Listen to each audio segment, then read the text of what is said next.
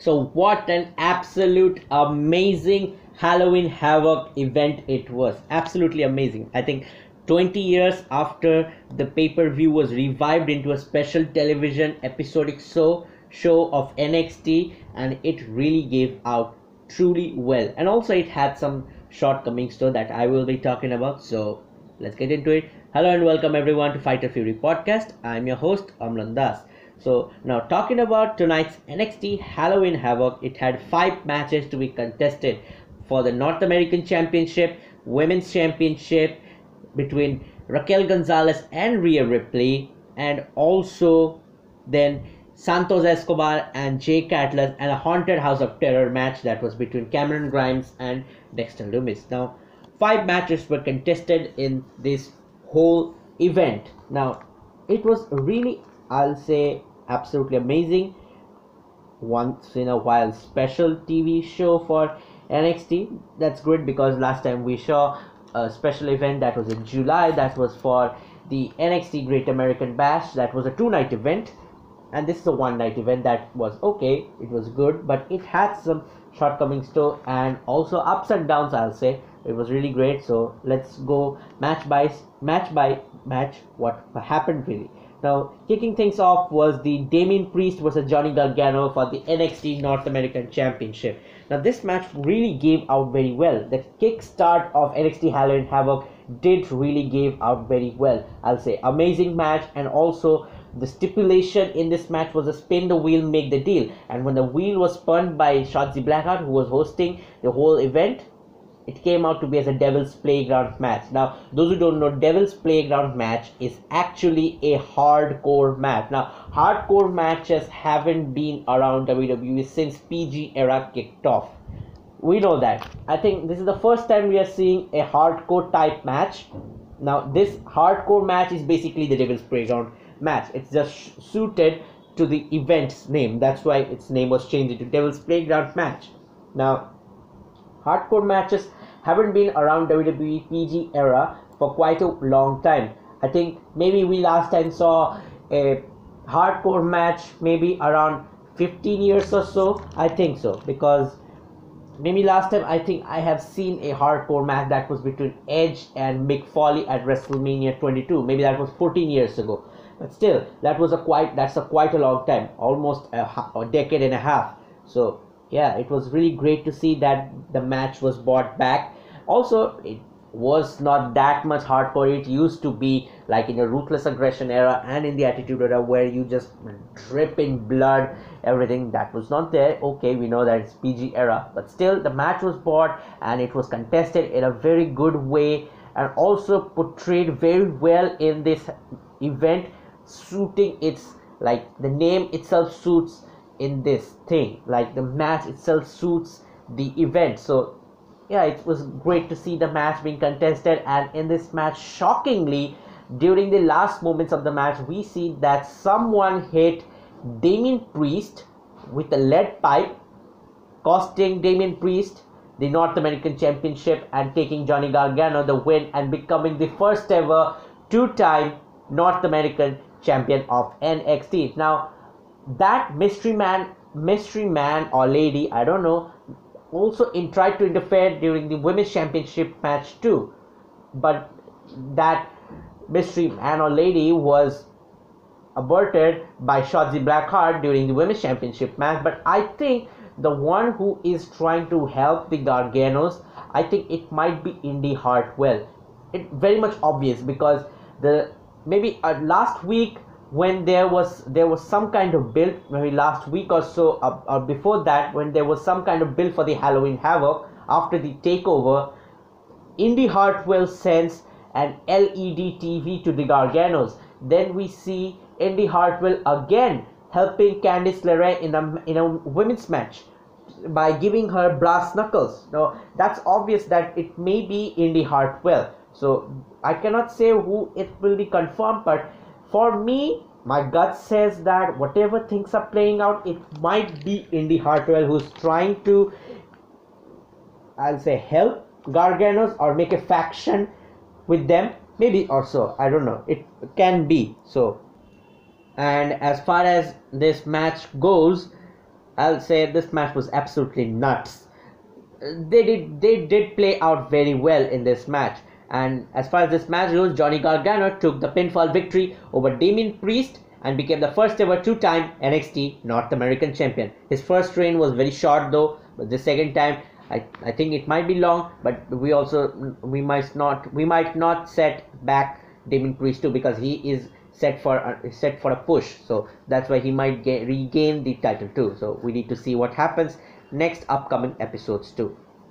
Then we see an absolute incredible promo cut by Pat McAfee and the team of Oney Lorcan and Danny Burch, who are the newest WWE NXT Tag Team Champions by defeating the Breezango team. Now they come out and tell a very short promo, not very short, but a good promo, I'll say. Pat McAfee revealed that Ridge Holland was working for Pat McAfee. That means all the secrets of Takeover 13 was laid out here. Now we know mysteriously NXT Takeover 31 closed out. We saw that Ridge Holland beat Adam Cole mysteriously. We don't we didn't knew we didn't know who, who who told him to do so or why did he do that. So that was the most mysterious ending. Like it left out a question mark in everyone's mind. So now Pat McAfee revealed that he told Ridge Holland to beat Adam Cole because he was Pat McAfee was pissed by Adam Cole because Adam Cole didn't tell congratulate him for his debut or didn't even say good match or that he put on a show well at NXT Takeover 30 where he played against Adam Cole. So that's why he wanted to take a revenge. He was very much pissed. And also Ridge Holland wanted a car. So at a, at a deal, what he told Ridge Holland is to beat, beat up Adam Cole. But after that, like uh, it was a botched i think a week after it was a botched ending where ridge holland almost fractures his maybe leg or ankle and that's why he's out of action. So he tells that so all his money was wasted. So that's why he came out and took out all the undisputed era because he was pissed by adam cole. Now it is like the deeds of adam cole and pat mcafee are going to haunt the whole of undisputed era for a quite a very long time. That is so because after that when he says that we saw Kyle O'Reilly come out to interrupt Pat McAfee and Oney Lorcan and Danny Burch but along with him comes out as a surprise the bruiserweight Pete Dunne. Now bruiserweight Pete Dunne was stuck in England at Great Britain at London and we also know he is working for NXT UK as an executive producer producer so now it was a quite a surprise because we thought that maybe until the pandemic's not over, neither of the NXT UK superstars are gonna show up on NXT unless they get, get into quarantine or so because they need to quarantine for two weeks. So that's the thing. But surprisingly, Pete Dunne comes and seemingly tries to help O'Reilly by handing him a chair. But instead, what happens is that Pete Dunne turns heel and takes out Kyle O'Reilly and then Pat McAfee, Oney Lorcan, and Danny Burch and Pete Dunne take out Kyle O'Reilly, making a statement that now these four men are going to run the NXT. Now, maybe they are maybe the creative is going in a very new direction. Maybe they are trying to make new factions and NXT. NXT has a, quite a lot of factions they are trying to do now. Undisputed Era, Legado del Fantasma. Now this one more thing, the Robert Stone brand, like it's many of them now because they need also because and it's also interesting because when factions are there it makes interesting too so that's why i'll say this whole promo thing was a very very good way of revealing what happened the mysterious ending at takeover 31 that was really awesome because how they played out that was awesome and also hats off to the creative writers and the producers of NXT. They did really well in doing so by bringing Pat McAfee and then also planning out beforehand how this is going to be. Like they have all planned for almost maybe three to four months ahead. That's what we see now. So we need to see what now happens with Undisputed Era and this newest faction between the bruiser Bruiserweight the Oney Lorcan and Danny Burch and Pat McAfee. So I think it's the deeds of Adam Cole, as I said, that as the deeds of Adam Cole and Pat McAfee are going to haunt the Undisputed Era for quite a long time. Then we saw a singles match between the NXT Cruiserweight Champion Santos Escobar versus Jake Atlas.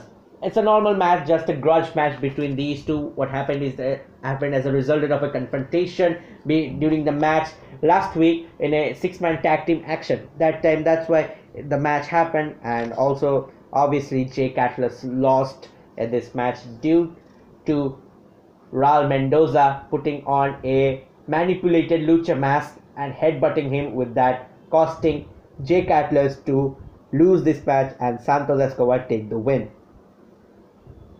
It's nothing much to say in this match.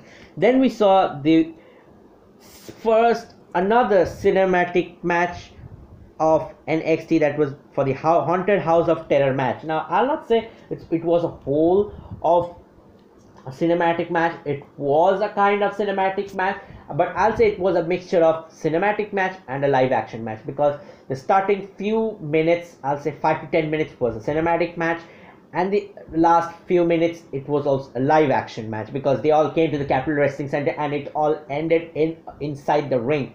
So I'll say it was quite a good thing, the Haunted House of Terror match, and I think I love this this whole new thing that they made the haunted house of terror match between cameron grimes and dexter Lumis. even they didn't left they didn't leave out anyone not even the referees not even the newest one even we saw anthony green was one of the zombies inside the ring at Capitol wrestling center so they are you very nicely using every talent they want to see how they would perform how they perform inside the ring and outside the ring not just their talent but also another personalities everything they want to test out. Like it was really kind of thing. And given the fact that the character of dexter lumis is very well suited in this match because he's very weird. He just stares on someone doesn't even talk doesn't even smile no expressions on his face doesn't his nor does his brow nor does his eyebrows move that's the thing. That's why it makes Dexter Lumis very much weird. And that's why it was very much suited in this type of match where Haunted House of Terror where he was the one who was manipulating Cameron Grimes and all the haunted things in the house. So that was really great. And the match ended with Dexter Lumis performing a submission called Silencer on Cameron Grimes and thus Cameron Grimes passing out to give Dexter Lumis the technical submission win over Cameron Grimes and win the first ever Haunted House of Terror match of NXT. I love this match. It was absolutely great, I'll say. Then we saw another grudge match between two of the baddest powerhouses of NXT, Rhea Ripley and Raquel Gonzalez. Now, this was absolutely brutal match. Now, Rhea Ripley is 5'10, Raquel Gonzalez is 6 a full six feet. Now, if you see both the women, they are almost of the same stature. They have the same type of body, muscular. They don't look like feminine. They look all the way very very much muscular and that kind of stature it is it looks really really brutal and their fight inside the ring it was absolutely amazing to see between two giant beasts going against each other. It was like they, these two women are the beasts of the women's division of NXT going head to head against each other, and they want to just like it was not two women clashing against each other. It was like two women's egos were clashing against each other. That's why this match was happening between these two. And I'll say this match was absolutely amazing too. This match was everything. I'll say without any stipulation, nothing, just a singles match. And also in this match, we saw one thing notice that Rhea Ripley struggled to take down Raquel Gonzalez. Almost the whole of the match, it was Raquel Gonzalez who took over Rhea Ripley. Rhea Ripley even struggled to take down Raquel Gonzalez. Her clothesline, her riptide, nothing was working on Raquel Gonzalez. That shows how much strong Raquel Gonzalez is too. Rhea Ripley being a former two-time NXT Women's Champion. Yes, obviously she's a former NXT Women's Champion and a former NXT UK Women's Champion. so that makes her two-time. So she being a two-time women's champion even couldn't take down Raquel Gonzalez for at least a minute in the match. That was like the shocking moment in this match. That shows that the grittiness, the grittiness of Raquel Gonzalez, and it was it is really good thing because because WWE needs new stars, and I and I think I see another good star in Raquel Gonzalez. She can very well replace out Rhea Ripley if Rhea Ripley moves out to the main roster from NXT. And as far as this match goes, this match was wow, awesome. Nothing much to say. Then we also saw another thing that Tommaso Ciampa cut a promo where he is very much pissed about Velveteen Dream. So next week they will be having two matches: Tommaso Ciampa versus Velveteen Dream, and Ember Moon will be taking on Dakota Kai because Dakota Kai hit Ember Moon with a kick. So that's why last week. So that's why these two matches will be happening next week on NXT. And to close the show, it was a main event time between Candice LeRae and Io Shirai for the NXT Women's Championship. Now, during the entrance of Io Shirai, we also saw Poppy come to sing the entrance song of Io Shirai for the second time. We last time also one time also we saw uh, she come out during the I think maybe in the debut of NXT on USA Network. I think so. Yeah, that time we saw, and now again during the pandemic too, Poppy coming out and singing the NXT Women's Champions theme song. That was really great, and that was really great, I said. And this match, as far as goes, I was very much impressed by it. Not a uh, not a classic match. It was good, very much excellent, extreme match, and this match stipulation was a TLC match, not TLC match, but it was a tables, ladders, and scares match, which is which is a TLC match normally.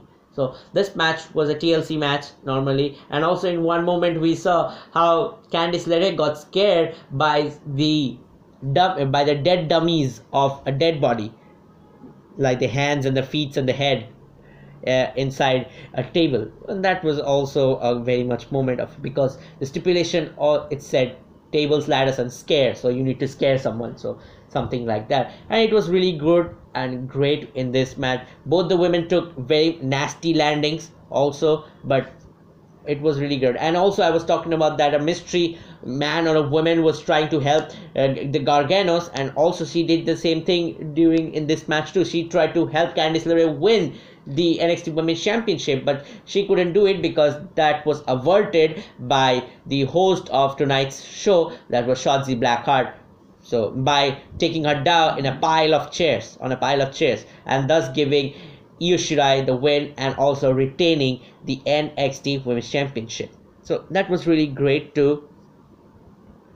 Both the women took nasty landings, as I've said, and as far as the today's tonight's event goes, only among two championships, one title change took place. That was uh, the North American Championship, where Johnny Gargano became the two-time NXT North American champion, and all the singles matches were good except the Santos Escobar versus uh, Jake Atlas. That should have been a cruiserweight championship match. That would have been great, but it's okay. It's just a, a two-hour show, so it won't fit around.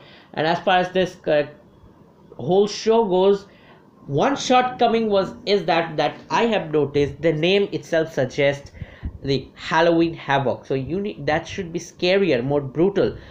Only one stipulation that I was very much amazed about. It was the Devil's Playground match, a hardcore match, naturally that came about almost 15 years after. And other stipulation that we saw, like the Haunted House of Terror, that is just a cinematic match, nothing else. And TLC match we have seen before. It is every year it happens for some kind of reason a championship match. But you know that charisma, that kind of characteristic um, stipulations weren't there, I'll say, like biker chain match, casket matches, then also some kind of glove match that was there on the pole. That thing was there. Then the chamber of horrors match that wasn't there. All like some these kind of matches we haven't seen. Like the casket match like the casket match is a speciality of the undertaker we know. Hell in a cell match and the casket match is especially a speciality of undertaker's matches. And with undertaker gone from wwe it's like the match has also been gone. It's nowhere to be seen now. We haven't seen a casket match in a while. Not even a biker chain match we haven't seen since from the ruthless aggression era a chamber of horrors match we haven't seen. We have only seen during the WCW uh, era only. After that we haven't seen. So these kind of I'll say unconventional type of stipulations should have been there to get that feel of Halloween Havoc. So that it could have been much more better. The event could have been much more better. Only plain stipulations were like that. Like the tlc match only the name changing to tls that is s means scare uh, that didn't mean anything. That was not even so spooky kind of thing. That one thing. Yeah a devil's playground match that was a good thing of bringing back. I liked it. Thumbs up to that. But a tlc match in a Halloween Havoc it doesn't justify because you because we have already seen a ladder match just a few months ago and again we are seeing another almost a ladder kind ladder match kind of thing. Again after a few months that doesn't justify. A TLC match should be unique and also its sanctity must be there. So that's why. And also like as I said that kind of charisma or thing, characteristic thing, spookiness in this whole show weren't, as I'll say, were there. The first special event that took place for the Great American Bash, it had a good build. It had good build, good matches. Yeah, that it really delivered. I'll say the characteristic was good, but in this this pay per view, I'll say not a pay per view, but a special event. I'll say that didn't really I'll say I don't I don't think I didn't I think it didn't hit the bullseye but yeah it did deliver very nicely amazing I'll say it did it should boost up some kind of ratings uh, but I think it didn't deliver that bullseye it should have done because Halloween Havoc is the name itself just justifies Halloween Havoc. Halloween means spookiness. Havoc means to make mayhem. So that kind of thing should have been there. So that was missed i'll say. That was the down i'll say. Uh, only a plain kind of stipulations were there. And also all the matches should have been some kind of stipulation. So that would have been some great thing. But overall it was a great thing. If i have to rate the special event i'll rate about 8.5 out of 10 it, it did a really great thing. So let's see what happens now next. That was my take on halloween uh, Uh, you can also tell me on my next on my insta on my latest instagram post that i'll be posting after just few minutes after this that, that i'll be posting. You can comment down below and tell me what did you not liked or liked about liked or not liked about the halloween havoc event. You can tell me also write it down in comments. So if you like my podcast make sure to follow me on spotify anchor google podcast and apple podcast i'll be there everywhere. You can find fighter fury podcast search it and listen to the episodes and also follow the Instagram channel of Fighter Fury Podcast so that you can get the first breaking news from the pro wrestling world. And I'll see you in the next podcast. And also, one thing is that a second episode of What If series is going to come very soon, maybe this week or next week. So, so I'll see you in the next podcast. Peace.